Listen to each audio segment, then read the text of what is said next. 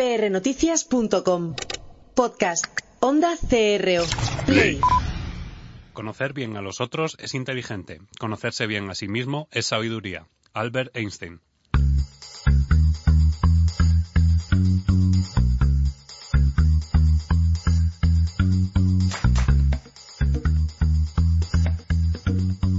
Pasión y talento. Con Gabriel Gómez. Pues eh, bienvenidos a un programa más de Pasión y Talento y fijaros, hay temas que me gustan, otros me encantan y otros me apasionan. Espero que a vosotros os pase un poquito parecido a mí y hoy tengo la suerte de, de hablar de esos, de esos temas que a mí me apasionan. Eh, y bueno, pues eh, este programa tiene su audiencia y seguro que todos los que nos escucháis utilizáis un medio u otro, o nos veis a través de la página web de PR Noticias, o descargáis los podcasts a través de las diferentes plataformas que luego, al final del programa, siempre os recuerdan a través de iTunes, iBox eh, y Spreaker, eh, nos podéis descargar. Eh, bueno, pues lo que sí que es cierto es que este programa tiene a sus invitados en muchos de ellos, eh, de estos temas que, que, nos encantan, y tenemos a los colaboradores fieles y que vienen cuando pueden, también eso es cierto, y cuando la salud se lo permite. Y bueno, pues hoy contamos con Cristóbal Fernández. Bienvenido de nuevo. Hola, ¿qué tal? Encantado. Es tu primera aparición en público después de, de Año Viejo. Ah, pues sí, seguramente, porque la verdad es que la gripe me ha mantenido fuera de juego. Sí, sí, pues vamos a mandar un fuerte beso y abrazo a Paloma Fuentes, que está fastidiadísima con la gripe y no sé, bueno, ha dicho de hecho que no podía venir por porque no se la iba a escuchar. Entonces, para tenerla aquí y hacer mimo, como que no. Todavía no, te, no, tenemos posibilidades. Hay que cuidarse, hay que cuidarse. Sí, sí, sí. Y también tenemos la suerte de contar con Ginés Aro y no al otro lado del teléfono, como hemos eh, recurrido habitualmente, sino aquí en Plató, eh, pues bueno, ha hecho una visitilla a Madrid y hemos dicho, pues hay que tirar de él como sea. Bienvenido, Ginés. Muchas gracias, eh. ilusionado de estar por fin en el estudio. Ya has visto, somos, somos de carne y hueso y, y, y, olemos bien y tal. Sí, sí, sí. lo sí. que tiene. Bueno, bueno, y si traemos a Ginés Aro, eh, pues eh, lo que tiene también es que vamos a hablar eh, de ese tema que a mí me apasiona eh, que es el emprendimiento social. Eh, fijaros, hace esto es un como una especie de universo de programas. Eh, hay muchos que son de tecnología, otros que son mm, parecidos al nuestro con más humor. Nosotros intentamos tener humor, pero hay otros que tienen mucho más humor. El de Ángel Largo con su humor anco, en el que incluso participa Juanda. A veces que participas, ¿no? Sí, sí, haces ahí de voz en off, ¿ves? Pero Ángel, que sepas que escucho tu programa. O sea, que y las que montáis son pequeñitas. Así que bueno, eh, bueno, pues hace unos meses estuvo por aquí una invitada, que es la que recuperamos hoy, y voy a contar por qué la recuperamos. Ella es Magdalena Llorente. Hola, ¿Qué tal? Gabriel, encantada de estar aquí, muchas gracias. Bienvenida. Eh, y bueno, pues eh, fijaros, yo, yo, voy a poner aquí en situación tanto a Cristóbal como a Ginés para, para que sepan, y a los oyentes, evidentemente, eh, para que sepan por qué, por qué estás aquí y por qué contamos contigo. Eh, hace poquito yo estuve impartiendo un curso de Outplacement, que ya lo comenté la semana pasada en la Universidad de San Pablo CEU, y bueno, pues dentro del grupo de participantes, eh, cada uno, en este caso estábamos trabajando en la marca personal, con toda mi humildad ante Ginés, este, Guillem y Eva Collado, que son los maestros, y Jane, eh, los maestros de la marca personal. Eh, bueno, pues yo impartí ese, ese taller y bueno, pues en las primeras sesiones eh, ellos tenían que hacer un pequeño trabajo y, abrirse un poco, ¿no? Al grupo y abrirse ellos personalmente para detectar eh, esa marca personal, ¿no? Esa esencia de cada uno y de cada una. Y bueno, pues eh, lo cierto es que a Magdalena en una de esas intervenciones te pregunté, cuéntanos, cuéntanos eso que te pregunté. Sí, bueno, vamos a resumir. Me preguntó mmm, qué es lo que os gustaría hacer. Y yo contesté, me gustaría que el proyecto de emprendimiento que estoy lanzando eh, llegase a, mucha gente uh -huh. y contribuir a mejorar esta sociedad eh, haciendo que los adultos corrijamos ciertas actitudes o comportamientos y eso lo estoy intentando hacer a través de eh, unos cuentos, eh, les llamamos cuentos columpios, y a través del proyecto pililampos.com. Vale, pues eh, con este, esta primera idea eh, vamos a lanzar la sintonía y vamos a hacer un poquito de coaching o acompañamiento.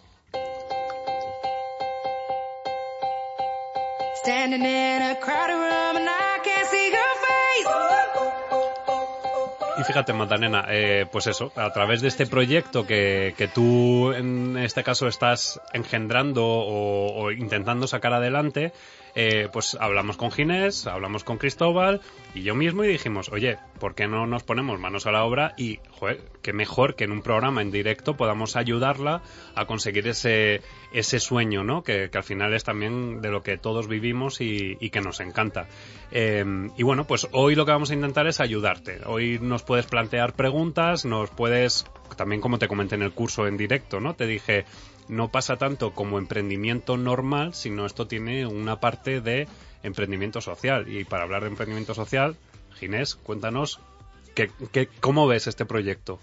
Bueno, lo, primero, lo que es maravilloso y que es lo que diferencia es que no ha dicho yo quiero ganar mucho dinero haciendo esto y si no me funciona pues haré otra cosa, ¿no? Ha dicho, Tiene muy claro la misión, que es lo que caracteriza a un emprendedor social, ¿no? Tiene muy claro que quiere ayudar y el cuento es una herramienta pero que al final no es a cualquier precio, ¿no? Que, que tú quieres tener un, objetivo claro de, impacto en, la vida de las personas. Y al final eso es lo que, esa fuerza es lo que va a hacer que mucha gente se una a, apoyarte. Mucho más a lo mejor de lo que tú puedes imaginar. Y más estando aquí en Madrid, que hay unos sitios pues como el Impact Hub o muchos núcleos donde puedes ir a contar ese sueño y mucha gente que va a querer hacerlo realidad contigo. Muchas gracias, Ginés. Y Cristóbal, eh, nosotros que somos los de comunicación en este caso, yo ya le, le he intentado poner la semilla de, de, las redes sociales. Y yo creo que en este caso tú también le puedes inculcar eso más para la parte esa de comunicación que tú eres experto y reconocido en el mundo de la comunicación corporativa. No sé, cuéntale si quieres. Bueno, a mí me gustaría que nos, mm, que nos contaras un poco más de, y, esto ligando ya con storytelling, que si no hablamos de storytelling parece que no somos nada. ¿Cómo se te ocurre el, proyecto? ¿Qué, historia hay detrás de, de, tu iniciativa de carácter personal? Que muchas veces es lo que realmente eh, conmueve, lo que motiva, lo que llama la atención. Si nos cuentas un poquito más, seguramente contribuirás también a que quien nos escuche eh, entienda mejor tu proyecto y, conecte desde el punto de vista emocional con él. Mm, a ver, ¿cómo se me ocurre? Pues mira, eh, cruzando, cruzando un paso de cebra con unos sobrinos míos, pues tendrían cuatro y siete años, me preguntaron que por qué los mayores eh, nunca hacemos lo que les decimos a ellos que hay que hacer. Y yo me quedé en blanco. No supe contestar. Pero luego en casa se me ocurrió cómo hacerlo. Y la forma de hacerlo fue empezar a redactar, a escribirles un cuento. Y este cuento yo se lo enviaba por correo postal todas las semanas. Y los niños empezaron a asociar que había una figura que era el cartero, hasta entonces desconocida para ellos, y todas las semanas iban a ver si les habían escrito los pililampos. Y en este primer cuento que yo, que yo escribo y que ya he publicado, eh, explico por qué los adultos, por qué los mayores, nunca hacemos lo que les decimos a los niños que hay que hacer. Y la explicación que les, que les doy para también ayudar a los mayores a salir del paso, porque es muy duro eh, contestar esto, ¿no? Es que a los mayores nos pican unos bichos eh, cuando vamos conduciendo. Estos bichos son los chinchavainas. Y cuando te pica un chinchavainas es cuando empiezas a no poner el intermitente, a increpar, a gesticular, eh, a pitar, ¿no? A abusar del claxon. ¿Os ha, picado a vosotros un chinchavainas hace poco? a mí me pica todas las mañanas, según cojo el volante. Pues esto, entonces, en, los cuentos, eh, lo que les doy a los niños es la responsabilidad a ellos de ayudar a los mayores. Por eso los cuentos los, he lanzado como cuentos columpios. Eh, los cuentos se pueden comprar en, en pililampos.com y luego también en otras, en otras librerías. Eh, son los niños los que van a tener esta responsabilidad. ¿Y cómo lo hacen? Bueno, pues eso ya habrá que comprar el cuento para saberlo. Pero básicamente eh, el niño le va a estar diciendo al padre lo que ve y el padre se va a dar cuenta que el niño tiene razón y poco a poco va a ir, va a ir corrigiendo estas, estas actitudes o estos comportamientos, ¿no? Eh, mi hermana me cuenta que desde que sus hijos se han leído los chinchavainas y la familia señaletas, que es el primer cuento que, publico, que van contando, cuando van conduciendo por Madrid, van contando cuántos conductores hay con picaduras de chinchavainas, ¿no? o si a ellos les han picado los chinchavainas. Entonces, eso hace que sean más conscientes de cómo nos transformamos los adultos al volante y hayan suavizado la manera de, conducir y de respetar al peatón, que, es verdad que el peatón muchas veces no tiene comportamientos razonables, pero es la parte más débil, ¿no? En caso de accidente. Me ha llamado mucho la atención que los, enviabas en correo postal físico. Sí, sí, los enviaba en correo y postal anónimo. Físico. O sea, tus sobrinos no sabían que era, que era, la tía pero ya lo saben, lo han descubierto. Sí, claro, cuando, cuando, cuando, ya publiqué el cuento lo, lo, descubrieron y me dio pena, la verdad es que me dio pena porque se les cayó la ilusión, ¿no? Eh, ya sabían que, que, yo estaba detrás. Pero bueno, surgió otra ilusión, ahora soy la tía escritora y he subido, ¿no? He, subido de, de, rango en la familia, ¿no? Soy la tía escritora. Eh, Magdalena, eh, cuéntanos un poco, porque claro, tú, no has sido escritora durante toda tu vida, es decir, tú has sufrido en este caso, sobre todo esto hilando, ¿no? Como, decía antes Cristóbal, este storytelling, nosotros llevamos un storytelling a lo largo de varios programas en el que pues ayudamos a gente en desempleo eh, pues a encontrar opciones para, para, bueno, pues para desarrollarse profesionalmente tú no trabajabas antes como escritora ni tenía nada que ver con tu sector, ¿no? Nada, nada, nada que ver. Yo procedo del sector tecnológico y allí escribir cuentos para niños, no sé yo cómo lo verán. ¿eh? Y de, y de ahí te sale la idea un día, de repente, pero ¿tú estabas empleada o estabas ya en desempleo? O No, yo siempre, a mí siempre me ha gustado escribir cuentos y historias. Eh, todavía no, o sea, todavía no estaba. Luego, luego a raíz de eso, pues dije, bueno, ¿por qué no intentar ahora que es el momento hacer algo que siempre, que siempre he querido hacer y siempre me ha apetecido? Porque los, yo sé que los cuentos les gustan a los niños, ¿no? Tienen éxito. Evidentemente, antes de, antes de lanzarme en esta aventura, pues mm, mandé también estos mismos cuentos a otros niños o los enseñé a otros niños. Vi que se divertían, que, la parte que más les gustaba era chinchar luego ellos también a los padres, ¿no? Que eso, y, claro, el padre pues, pues, ¿qué iba a hacer, no? Eh, darle la razón al niño, ¿no? Pero fijaros, eh, es un poco, esto es lo que hemos ido hablando durante todos estos programas, ¿no? En el caso de los emprendedores no sociales, sino emprendedores normales, eh, que también los otros son normales, los sociales también son normales, pero me refiero que, que no hay, que hay un afán más de ayudar a la sociedad en el caso del social. me llama la atención que, un poco esa... Eh, el testar el terreno, el testar el, mercado, eh, lo ha hecho de forma innata. Es decir, no, no has, tú no tienes ninguna formación en emprendimiento, no has ido a ninguna escuela o ningún hub en este caso y demás. No, no. Has aplicado el sentido común. Sí, básicamente, ¿no? Fijaros que, que, esto es un poco lo que hizo este, esta conexión, ¿no? Es decir, pues es que si, si ha aplicado esto, si tiene un buen producto, en este caso, un, un, un buen, sí, un buen producto, un buen servicio, que, que puede ser ayudado por parte de gente que es especialista en esto, en este caso Ginés, eh, pues no sé, yo creo que, aquí tienes mucho que recorrer. Ella sí que es cierto que, estuvo a punto, comentaste también, estuviste a punto de que una empresa se interesase por... Era una empresa, ¿verdad? ¿O un ayuntamiento? No me acuerdo. En la DGT, la Dirección General de Tráfico. Una empresa que, bueno, pues por temas eh, políticos ha sufrido cambios y al final no salió adelante. No salió adelante, sí. Pero aún así sigue eh, con su proyecto, es decir, otro modelo de los emprendedores, esa resiliencia, esa capacidad de recuperación que, que, bueno, en este caso yo no soy emprendedor, eh, Cristóbal tampoco, su jefe sí, pero, pero Ginés, tú cuéntanos un poco sobre esa resiliencia y el no venirse abajo, que eso creo que es algo que tienes que tener madera, ¿no? Sí, es, el día a día, ¿no? Normalmente los emprendedores sociales tienen más resiliencia porque no les motiva lo, material, ¿no? Entonces, ellos lo que tienen es un sueño de conseguir una transformación, la que sea. Y van a intentar de todas maneras conseguirla, de una u otra, ¿no? Van a ir siempre buscando la vía y, y como es algo muy ligado a quien ellos son, pues, pues un poco algo que van a hacer siempre con más o menos intensidad según las circunstancias que tengan. Y eso es una característica que, que, probablemente de las que más diferencia a un emprendedor normal, que en un momento dado si ve que no tiene retorno económico rápido o que si los números eh, o los ratios no son los adecuados. Cierra pues, la empresa y se pone Y se monta otra cosa. Y cambia de producto o cambia de, compañeros o de lo que sea, ¿no? En cambio, los emprendedores sociales pues, porque buscan esa transformación con su pasión. Y oye, pues yo encontré una pasión que es la escritura y, a través de la escritura, oye, me hace ilusión transformar.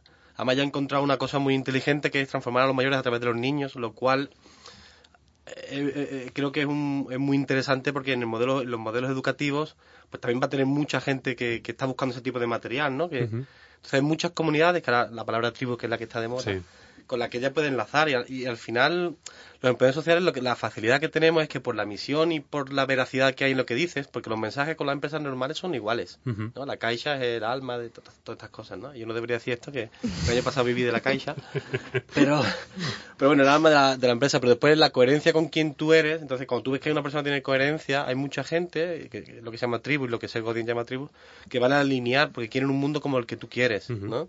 Entonces yo no tengo niños, pues yo quiero un mundo en el que los niños nos ayuden a los mayores. Ujú. No tengo niños, pues imagínate quién padre, que, que tenga esa emoción, ¿no? Y entonces hay mucha gente que lo que a lo mejor tiene que hacer y aprender en el proceso es cómo enganchar con esa gente, esas tribus. Y eso es lo que te da la metodología. Que eso lo que hacen los expertos es ver lo que a ella le ha funcionado y como toda la metodología, oye, a ti te ha funcionado, a ti te ha funcionado, oye, copiarla, Claro. ¿no? Y, y ese testeo que ha hecho ya innato, pues mucha gente lo hace innato y los expertos en metodología lo que hacen es ver por qué a ella le ha funcionado y a la otra persona no. Ujú. Han dicho, oye, pues que, claro, has probado en pequeñito, has visto que funcionaba, has cambiado, has moldeado tu producto, has pivotado, le has, le has hecho otra vuelta y ya has conseguido un poco el producto más maduro, ¿no? Y ya ahí pues vas a crecer, ¿no? Que Fíjate, poco- Magdalena, que, que, que lo que te está diciendo Ginés, o sea, que un poco lo que trabajamos también en esos talleres, ¿no? De eso de ser coherente, eh, los valores y demás, que es al final lo que tú estás transmitiendo a, a través de esos cuentos y que es al final lo que todo el mundo, ¿te acuerdas, no? Cuando yo decía lo de comunicar y comunicar desde el estómago, desde el corazón y conectar con otros corazones, ¿no? Que al final lo estás consiguiendo. Claro. Sí, yo creo que sí. ¿Queréis ver a los chinchavainas como Claro. son y así los Claro. contáis? Vamos que lo, a... tiene, lo, lo tiene innato, ¿no? Que la ventaja que tiene es que lo tiene innato, ¿no? Eh, lo que haremos será eh, subiremos fotos en Instagram y en Twitter eh, para que la gente los pueda ver porque bueno, es que está, nos está enseñando camisetas hechas ya con, Camisetas de... Camisetas. de con los chinchavaina. personajes. y, la- y sí que es curioso porque nosotros hemos visto la, la- bueno las ilustraciones que tienen y en los cuentos y bueno la verdad es que son que no son las típicas ilustraciones que dices bueno la ha pintado tal o sea son trabajadas están hechas de hecho tienen un tipo así como muy de cómic no es el, el dibujo. Entonces bueno pues eh, el mercado lo tienes, eh, la idea la tienes y la tienes. Yo pensaba que estaba menos desarrollada, pero es que la veo que está muy, No, no, muy está desarrollada muy la idea. desarrollada, Está Sí, muy sí. desarrollada. Y aquí Y- veis el cuento. Y el eh. cuento ya editado y demás, o sea que. em, claro, Para quien nos esté escuchando, eh, ¿tienes, eh, es que no, no nos lo has contado, ¿tienes perfil en Facebook, en Twitter para que te encuentren? Sí, Pililampos. Pililampos, como suena. Con O al Pili- final, ¿no? Pililampos. Vale. Sí, Pili Pili, como, como las pilares de España, ¿no? ¿Quién, quién no tiene una tía Pili en la familia? Pues es Pili Lampos. ¿Y, y, y para qué edad son los cuentos? Pues realmente, esta es una pregunta que me hacen siempre. y La, la respuesta es, es que no tienen edad, porque eh, desde un señor de 80 años que siga conduciendo, al que todavía le pican los chinchavainas, ¿no? Hasta el niño de tres años que, que lo lee con el padre, el cuento. Eh, va dedicado tanto a niños como a adultos. Comentabas antes que, que se podía encontrar, bueno, a través de internet, ¿no? Eh. Eh, Pili, Lampo- Pili Lampos. Lampos. Lampos.com. Eso punto es. com. Eh, comentabas que se podía conseguir a través de la web, pero también se puede conseguir en librerías. Eh, ¿Te encuentras algún problema a la hora de conseguir eh, acceder a determinadas librerías y demás? No, pues nos encanta tirar de las orejas, entonces si hay que tirar de las orejas, se tira, claro. Eh, me encantaría contestar que no hay problema, pero sí, la verdad es que lo hay, porque el mundo editorial está muy marcado. Mm, Las editoriales no quieren que mm, personas, autores independientes, empiecen a meterse en el mercado y entonces las librerías muchas veces son reticentes a. Porque la editorial que tienes ahí es una marca tuya o es una editorial que funciona. Es o sea, me refiero que es No, es una, es una editorial grande, muy grande, que se llama eh, Círculo Rojo, Guante Blanco para la parte infantil, pero son realmente son editoriales que mm, autoedición. O sea, tú puedes ir a esta Vale. editorial y editar tu. Sí, que, que- que- que al final te- vale, que te- es el, el que te lo sufragas tú, vamos, que no es que ellos estén apostando. De formas, pues en, este- en estos círculos, porque esos problemas se dan, ¿no? Y es muy normal en muchos productos. Pero sí es cierto que hay eh, círculos comerciales alternativos que van buscando productos de, personas como tú, de emprendedoras sociales, de, de, gente con valores y qué es lo que buscan, ¿no? Entonces yo creo que a lo mejor deberás encontrar y conectar con ese tipo de círculo que es el que te va a dar probablemente lanzar. Y cuando tengas el apoyo de esa gente vendrán las otras, porque ha pasado en, muchos en muchos productos, ¿no? Que al final pero tienes que buscar la gente que ve el mundo como tú, ¿no? Que, que quiere que sea realidad. ¿No? que es la tribu que dice Segodin, yo soy muy pesado, pero es lo que tú tienes que enganchar, porque esa gente te va a llevar sola, ¿no? Pues gracias, eh, Ginés, porque quiero, precisamente vengo aquí porque soy consciente de que cuando lanzas algo, mm, tu debilidad a la hora de conocer todo lo que hay que hacer, ¿no? Y, muchas veces la soledad que, tiene el, emprendedor, ¿no? Y cuántas ideas o cuántos proyectos buenos hay que no han salido por, por no saber pedir ayuda, ¿no?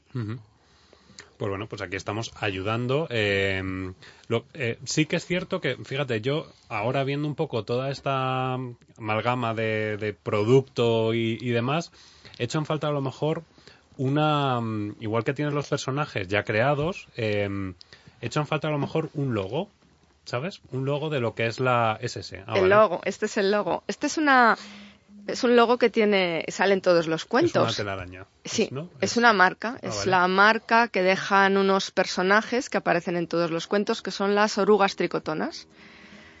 Es que tienes una cantidad de nombres. Sí, sí, bueno, pero es que es precisamente... ¿no? Ha creado un universo.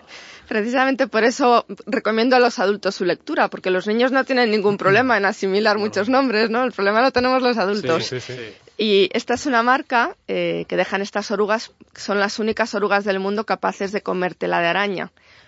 Con, después de comer hacen unas bolitas ¿no? duras con las que elaboran un tejido que es mágico.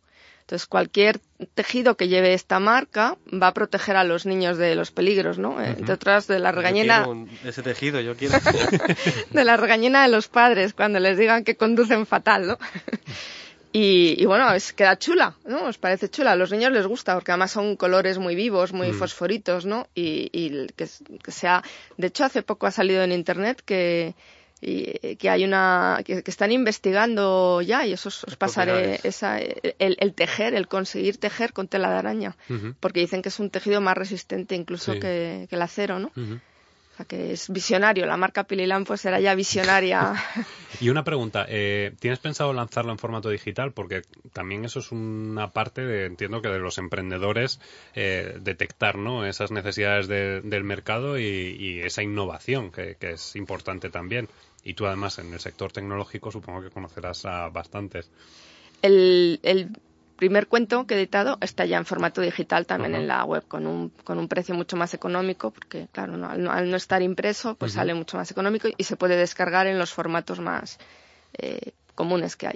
Porque fijaros esto también, ¿no? Estábamos hablando antes de las librerías eh, y bueno, eh, hace poquito salían los datos de Amazon, todo lo que había vendido estas navidades, que había sido como una barbaridad y de hecho me hacía gracia porque decían hace poquito también que bueno, que se había vuelto otra vez al correo tradicional, porque claro, todos los paquetes te llegan a través de, de, Amazon, te llegan a través del correo tradicional, entonces ya antes el cartero iba con una mochila, ahora ya el cartero tiene que ir con la furgoneta entregando esos paquetes.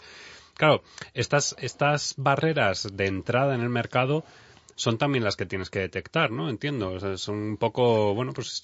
Pero por eso tiene que ir a los aliados. Por ejemplo, yo voy a poner el caso de una librería, empresa social eh, sevillana, una librería que iba en declive como todas las librerías tradicionales, que cada año perdía creo que era un 20 o un 30% de, de facturación y iba abocada al, cierre.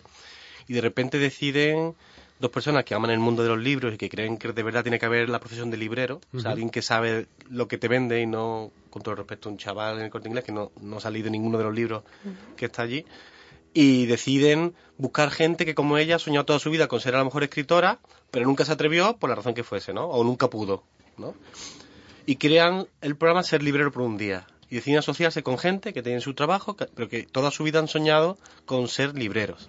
Y de repente encuentran una tribu de, de 100 personas que ponen dinero para salvar a la librería. Porque quieren que la librería sea un sitio cultural, un sitio donde tú vayas y que te atiende en tienda de libros, que te recomiende, etcétera. ¿Y qué han conseguido? Pues han conseguido obviamente que si yo soy dueño de una librería y si yo llevo toda mi vida soñando con, con algo y por fin lo consigo, a ver quién tiene los bemoles de mis amigos de ir a comprar al corte inglés un libro o encargarlo en Amazon. Y ahora están subiendo la facturación todos los años. y solo han, han cambiado la manera de pensar, han enganchado con el sueño de mucha gente, que es un poco por lo que tú tendrías mucho tiempo, ¿no? Las ganas de, de, de escribir y decir, oye, yo quiero que lo que yo escribo salga a la luz y lo que tiene ahora mismo, ¿no? Y ese es el tipo de librerías y de entorno en el que se tiene que fijar. No puede ir al corte inglés, no puede ir al FNAC, no puede ir de momento, ¿eh? A lo mejor de repente, claro, a lo mejor de momento pega- digo esto y dentro de un mes pega- se vuelve comercial, pero, pero yo empezaría a buscar mis aliados porque le- yo tengo la experiencia de mucha gente que se ha au- ha autoeditado libros eh, en sectores más minoritarios como el emprendimiento social en Inglaterra, cuando ha tenido una mucha gente detrás que la ha comprado, una, una gran editorial que ha querido coger el libro y ya Claro. ponerlo en... Claro, es que la editorial ahora es a caballo ganador, no, no apuestan, ¿no? Si ellos ven que el tema va bien es cuando se van a acercar a ti. Así que yo sí que aprovecharía para animar a la gente a que si es, si pudiera hacer una pequeña aportación, aunque sea mm, comprando el libro digital este para poder editar el segundo, que lo que, que lo que trata es eh, la conciliación laboral, que es un, realmente un asunto que yo creo que España tiene que, Fíjate, Magdalena, eh, hablas conciliación laboral eh, y bueno, pues eh, evidentemente aquí ese tema ya lo hemos tratado eh, y tenemos una gran amiga, en este caso Mami Concilia, eh, que te invitamos a que, a que la sigas. En este caso ya sabes que yo soy muy de redes sociales, entonces arroba Mami Concilia o en la página web mamiconcilia.com. Habla con ella porque a lo mejor en ese sentido sí que es cierto que te puede dar acceso a que ese posible cuento pueda acceder en empresas que ya sabe ella y que ya conoce que son pro conciliación, ¿no? Eh, en este caso yo creo que y esto estamos haciendo un poquito una tribu, ¿no? La Eso tribu es, la pasión gente- y talento. Tribu. Estamos aquí. ¿no? Claro, es que al final es la gente que comparte tus valores y tu visión del mundo. Esa es la que tú tienes que, que encontrar. Lo bueno que tiene un emprendedor social es que su mismo sueño hay mucha gente que lo tiene. ¿no? Hay empresas que lo hacen perfectamente. Apple lo hizo, es decir, no es algo explícito de los emprendedores sociales. Pero la coherencia que te da el vivir lo que dices, pues hay mucha gente que está dispuesta a apoyar cosas incluso que no, no te gusten, ¿no? Pero, pero las apoyas porque quieres que eso pase en el mundo, ¿no? Eso es. Y que ya yo soy una firme defensora de que con humor las cosas pueden, pueden pasar, ¿no? Eh, creo que quien tenga la oportunidad o pueda leerse el segundo cuento de la conciliación ¿no? laboral, que lleva el título Es la hora de los pililampos, pues empezará ya a considerar con, con humor al, al jefe que te tiene hasta las nueve, hasta las diez de la noche, ¿no? Y quizá ese jefe pues se dé cuenta él solo de que no las cosas no, no están saliendo bien. Pero por supuesto no hay que dejar de leer el primero, ¿eh? No, no, claro, el- esperéis, el no, no al segundo. El segundo Comprar- verá la luz. Claro, y- compraros el primero. Hay unas camisetas también. Comprar la camiseta y con eso pues Eso ella es. sacará el segundo y luego lo compráis también. Fijaros que, que, bueno, pues eh, esto al final lo que, lo que está haciendo, claro, a mí ya es que se me activa la cabeza. Entonces yo ya veo esto y me imagino dibujos en, en Clan Televisión y demás. O sea que, eh, claro, esto al final es lo que, lo que estamos creando aquí es como una especie de tormenta de ideas, pero que al final son muy, muy, muy nutritivas en este caso para ti, porque dices, "Joder, pues si se te, en el momento que se te ocurriese la camiseta, que dirías en un momento dado, pues voy a hacer producto de merchandising de esto que va a ser, y a lo mejor cambias esas camisetas en, en X tiempo y, y te focalizas a lo mejor más en, en formato de cambiar el formato del cuento y demás. Pero el caso es que no para de, de- de innovar y de intentar hacer cosas para llegar a ese mercado que, que tanto le está costando. No, lo que sí es cierto a lo mejor que lo que le queda ahora es, es buscar el modelo de negocio, ¿no? La sostenibilidad. Porque en general el escritor mm, no, no es rentable, Sí, ¿no? no, no es un, No sé no que es sea un campo de... Sí. Si te autoeditas y eres capaz de vender, pues bueno, pues sí, porque te entran más ingresos, ¿no? Pero bueno, siempre tienes que buscar una serie de productos, que al final es crear ese mundo que ya está creando y ser capaz de comercializar con distintos productos que ya están inventando, están las tazas, las camisetas, los otros, ¿no? Mm. Cosas que compramos todos y que si nos gusta el mundo, pues vamos a querer que ese mundo esté en el cuarto de mi niño y por lo tanto en mi casa, ¿no? Pero fijaros, tenemos el ejemplo de Mr. Wonderful, ¿no? Que, que empezaron con haciendo una lata, o sea, una taza y a lo mejor una camiseta y ahora todas las navidades, vamos, no sé si alguien no ha recibido algún regalo de Mr. Wonderful esta Navidad. Y está Tupecitos Family, que es la empresa de mi hermano, que es como Mr. Ah, como Mr. Wonderful, pero... y le va muy bien porque hay tracción con Mr. Wonderful, entonces todas las que le están No, no, pero- sí, pero en mundos así, quiero decir, que el ejemplo de mi hermano es, con mundo, hay modelos de negocio que ya funcionan, si tú eres capaz de crear un mundo, tu mundo entra ahí y esos productos se venden y te crean la capacidad de, de seguir, eh, en este caso, siendo creativa, ¿no? Claro. Eh, Cristóbal, que te noto muy callado. No, no, no, me parece muy, muy, muy interesante y es verdad que, que efectivamente es, es, un universo que, que, se puede expandir. Eh, como bien decías, pues eh, seguramente la animación, eh, 3D, ampliar la, las posibilidades. Pero en la página web que, que, que, se pueden comprar los polos, las camisetas. Sí, sí. Eh, entonces, bueno, hay que definir bien ese, ese modelo de negocio y cómo, cómo monetizar, pero seguramente hay muchas posibilidades. Eh, eh, que están todavía abiertas y que efectivamente se trata de identificar esa comunidad, esa gente afín, aliados eh, que puedan dar un, impulso. Yo estaba pensando en, en, todas las organizaciones que también están trabajando en el ámbito de la seguridad vial, ¿no? Hay muchísimas, desde el Comisariado Europeo del Automóvil, el RACE, pasando por... Porque antes decías que se había frustrado una posible colaboración con la DGT, pero hay que abrir la mente porque hay un montón de Grupo Antena 3, por ejemplo, con la campaña de Freno, AXA, por ejemplo. Que tiene ese tipo de cliente, es decir, institucional, pero luego te puedes aliar con todas las entidades y asociaciones de familias educativas y tal, que hay muchas, y son y mueven miles de personas también, que, también estén dispuestas, que, que, están buscando este tipo de productos para educar a sus niños, ¿no? Están buscando historias diferentes que no sean Blancanieves y, y todo este tipo de, ¿no? Lo más clásico que quieren historias con valores. Y eso es un poco lo que hay que identificar, ¿no? Y tienes las corporaciones que en un momento dado te pueden dar ese impulso, pero tú te tienes que aliar con los lectores. ¿no? Mm. Eso tiene que ir de la mano, sin dejar de ir con las instituciones que en un momento dado te saquen una publicación de 2.000 libros y lo reparten y lo repartan, ¿no? Eh, tienes aparte, porque ya nos has dicho, este primero era seguridad vial, el segundo conciliación. ¿Tienes más temas ahí en, tengo, recámara? Tengo muchos escritos, sí, sí, tengo muchos escritos. Lo que necesito es un empujón eh, de ventas para poder seguir financiando la publicación del resto. Yo lo que, lo que le diría como muchos emprendedores son dos cosas, ¿no? Uno, búscate aliados. Porque si tú eres escritora y tal, tú céntrate en lo tuyo, que es la parte creativa. A lo mm. mejor búscate algún aliado, ya ves tú de qué manera te enlazas, que, que te ayude un poco con, con el enganche con mundos o con la comercialización, ¿no? Y luego, por lo que ha salido aquí, te hemos dado una lluvia de ideas muy interesante, pero ve paso a paso, ¿no? Yo lo digo también en la web, ¿no? Hay la web 1.0, 2.0, 3.0. Cuando tengas la 1.0 bien, que es lo que tienes, y funcione, pásate a lo otro, ¿no? Pero a veces Aquí lo interesante es crear un mundo y ir enganchando a gente, ¿no? Y después ya te van acompañando en el proceso. Mm. Más que meterte de un 3D, que por ejemplo puede ser muy interesante, pero yo conozco muchos casos que han ido allí y después no les ha funcionado y la inversión obviamente es mucho más grande, ¿no? Claro. Sí, sí, en este caso puede ser, es lo que dice Ginés, o sea, y Cristóbal también, que es el centrarte en el producto inicial, en este caso, que es el cuento, que tiene que funcionar bien. Y yo lo que estaba ahora pensando, eh, un poco reflexión de estas de, de cuatro y pico de la tarde, eh, eh, lo que se me estaba ocurriendo era a lo mejor que los temas, que es cierto que la conciliación está muy de muy en boga y demás, pero, por ejemplo, no sé si has pensado algún tema como el bullying, que es un tema bastante problemático, pero que también sí que es cierto que hay una cierta alarma social, cierta no, hay una alarma social con el bullying, en este caso, en, los niños y demás.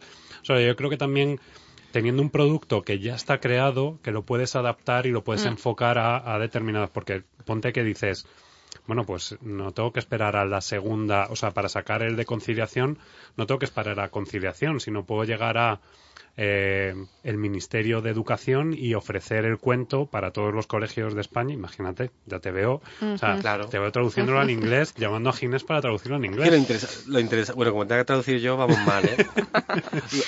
lo, interesante que tienes es que has creado un universo. Eso te permite pues, jugar mucho, ¿no? Te permite jugar mucho, entonces no, no dejes esa parte. O sea, sigue con, con no, si profundizando el universo. Yo no lo quiero dejar, Ginés, porque realmente pienso que se pueden conseguir muchas cosas. Mm, pero claro, hay que ir, hay, que ir poco a poco y uno de los principales, el, el emprendedor al final necesita, necesita ver, como bien has dicho, que cada paso que da eh, es productivo, ha sido acertado. Muchas veces en meterte en tantas cosas y, recibir tantos noes de repente. Mm, pero, pero porque uno recibe a veces noes porque está preguntando en el sitio equivocado. Pues yo conozco mucha gente ahora que tengo en la cabeza que te va a decir un sí. Te va a apoyar, oye, más o menos, pero va a decir, yo quiero que, yo ahora mismo te acabo de conocer, yo quiero que esto pase. Yo no tengo niños, ¿eh?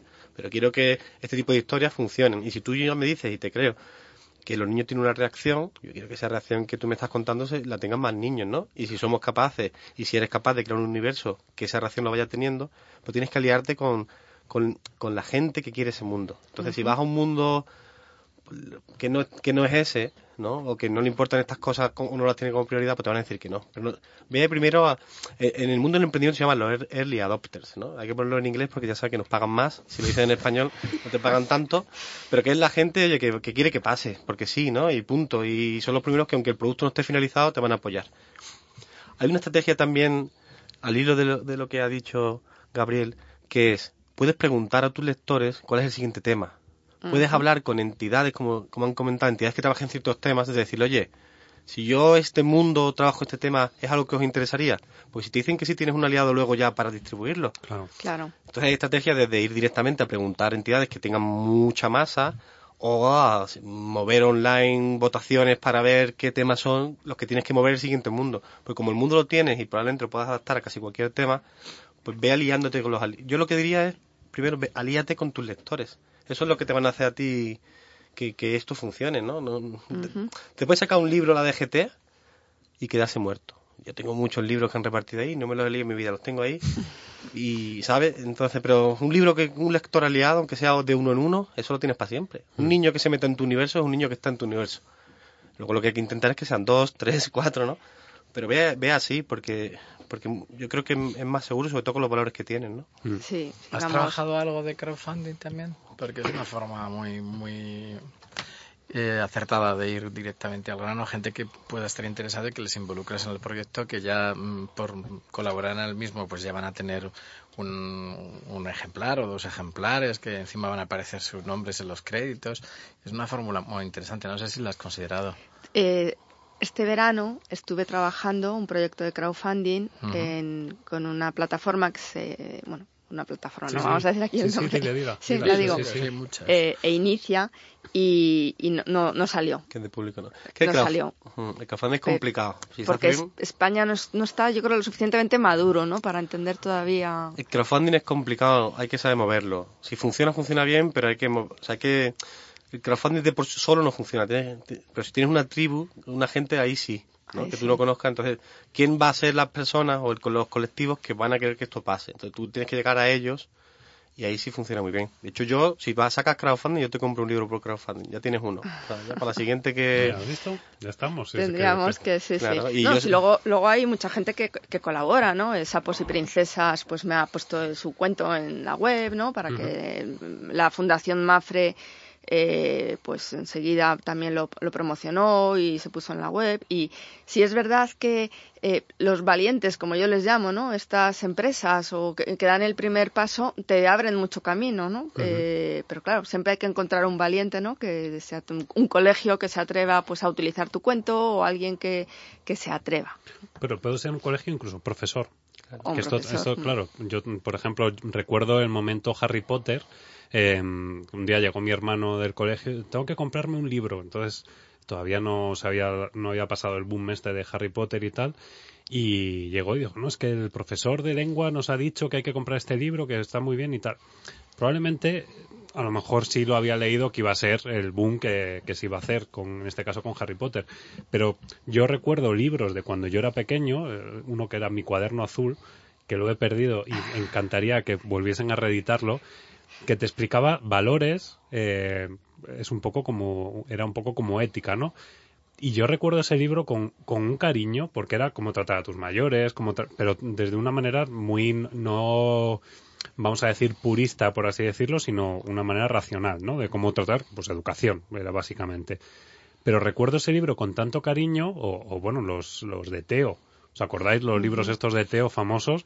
Que creo que todavía se siguen editando. Sí. O sea, son clásicos que al final si consigues hacer lo que dice Ginés, ¿no? El, el conectar y el tener algo tan claro y transmitirlo de una manera, en este caso, tan clara, lo tienes, mm, ti- tienes mucho camino andado. Vamos a decirlo en lenguaje consultor, ¿no? Hay que llegar a los influencers. Eso es. Eso es. Al target. Habrá mucha gente que escriba sobre cuentos infantiles en la web, tiene que haber seguro, ¿no? Oye, pues ponte en contacto con ellos, porque a lo mejor si una de esas personas te hace una reseña bonita, muchos de sus lectores van a comprarte, ¿no? Y van a apoyarte. Busca a esa gente.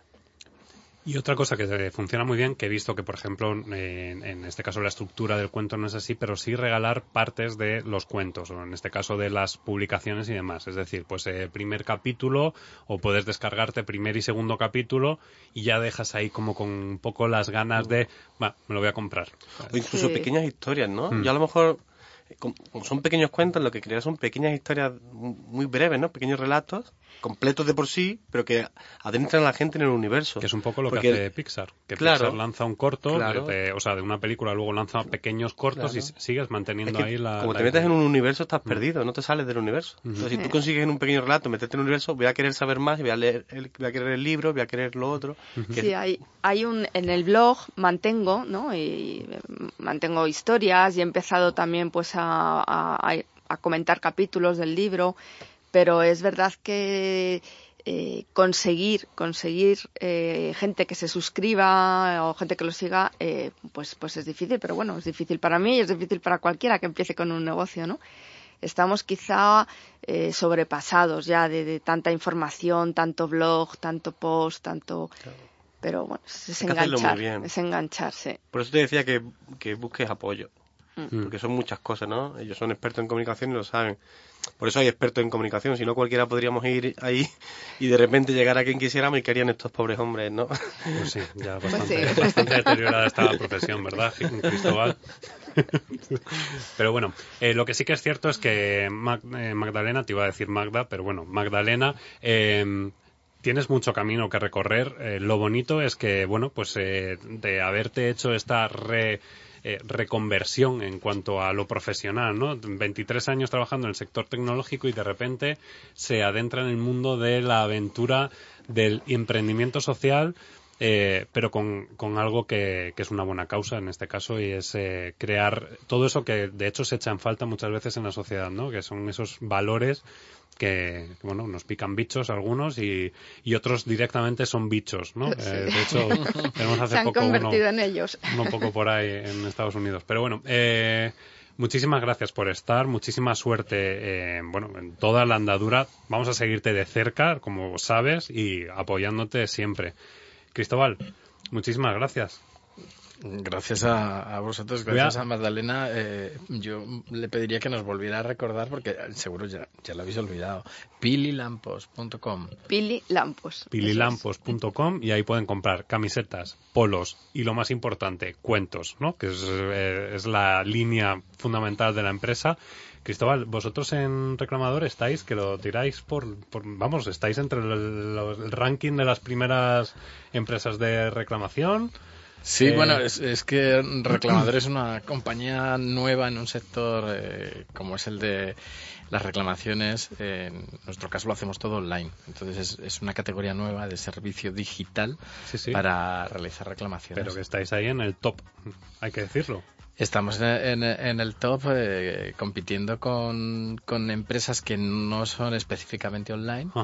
Y es que estamos compitiendo con despachos de abogados despachos de toda la vida, con asociaciones de consumidores, en tanto en cuanto estamos creando una categoría nueva, que es servicios de online de, reclamación. Otro, ayudar otro emprendedor, otro, en este caso tu CEO, otro emprendedor. Pablo Rabanal. Que, dejó todo y empezó con, con esta idea también, pues como Magdalena, cambio de vida radical y, y apostando por, por algo lo que creía, que además está también fundamentado en una experiencia propia, en el caso de Pablo, pues también de frustración, que tuvo un problema y entonces se le ocurrió, mm, porque no había soluciones de este tipo, soluciones digitales, que pudieras a través de Internet en, en cuatro clics hacer una reclamación. Y así surgió Reclamador. La idea es buenísima. Reclamador.es, pues eso es lo que tiene un emprendedor. De repente detecta una necesidad en el mercado y la lanza. Y Ginés, muchísimas gracias por haberte dado el paseo hasta Madrid, que sé que no has venido solo para el programa, has venido también para muchas cosas. Em, y bueno, cuéntanos tu próximo proyecto, porque estás que no paras. Es que no puedo contar nada ahora. Estamos cerrando etapa y empezando nueva y y, bueno, no quieres que se gafe, ¿no? Que... Es que no podemos, no hay nada todavía por cerrado. Está todo cerrado. Pero, um, bueno, con Telefónica cerramos un, un MOOC, un curso online gratuito sobre emprendimiento social, que ha empezado esta semana y se puede apuntar quien quiera conocer más sobre qué es esto del emprendimiento social. Magdalena, lo has escuchado, ¿no? Con algunos de los expertos. Telefónica, que de hecho os lo dije en el curso. Sí, y... Vamos a llenar Telefónica de panilelis, que son los bichos. Sí. y luego tengo otro yo en empleable.org, otro sobre empleabilidad, que, que, es un poco... Intentamos que la gente aprenda a vivir eh, aplicando sus valores de vida al trabajo, que sea coherente con quién es en su trabajo. Y mm, estamos creando un centro de innovación social en el sur de, España, un Impact Hub en Málaga, y lo demás lo diré el día que firme. ¿Has estado en G4C? O sea, estás... Bueno, sí, de conferencias. también se han parado las conferencias, porque ya sabes, diciembre, enero. Pero vamos, la semana pasada estuve en Milán, ahora aquí, la semana que viene en Londres. En Londres, que no, me puedo quejar. Bueno, pues nada, a ver si algo se me pega de vosotros, porque vamos, yo estoy aquí que no salgo del plato. sí, Juanda, Juanda y yo nos vamos a ir un día, vamos a hacer una tournée. No sé qué vamos a hacer, Juanda, pero algo haremos. Pero ¿eh? Gabriel, no te quejes que vas aumentando platós. ¿Eh? Bueno, he aumentado plazos. Sí, sí, sí, eso es cierto. Eso es cierto que ahora empiezo a colaborar con Capital Radio, pero nada, es muy modesta la colaboración pero sí que es cierto que defendiendo la comunicación ahí a muerte, que es lo que, que es lo que me apasiona. En este caso, los emprendedores hacéis vuestra pasión, yo también la hago. Así que nada, un, un nuevo proyecto y una nueva aventura. Muchísimas gracias a los tres. Juanda, muchísimas gracias por estar en los controles. Y fijaros, pasión y talento es un cúmulo de emociones y de cosas, pero lo que sí que estamos orgullosos es, que es un cúmulo de sueños. Eh, hoy hemos tenido a Ginés, a Magdalena, a Cristóbal, cada uno intentando cumplir sus sueños y yo orgulloso de ver cómo se cumplen o ayudando a hacer que se cumplan. Este que os habla también tiene sus sueños, que intenta que se hagan realidad. Y bueno, recordad que hay una parte de ilusión, pero hay otra de acción. Quizá me haya puesto algo filosófico, pero ya conocéis mi frase. Hagamos de la utopía una realidad. Escucha todos nuestros podcasts en iTunes, Spreaker e iVoox.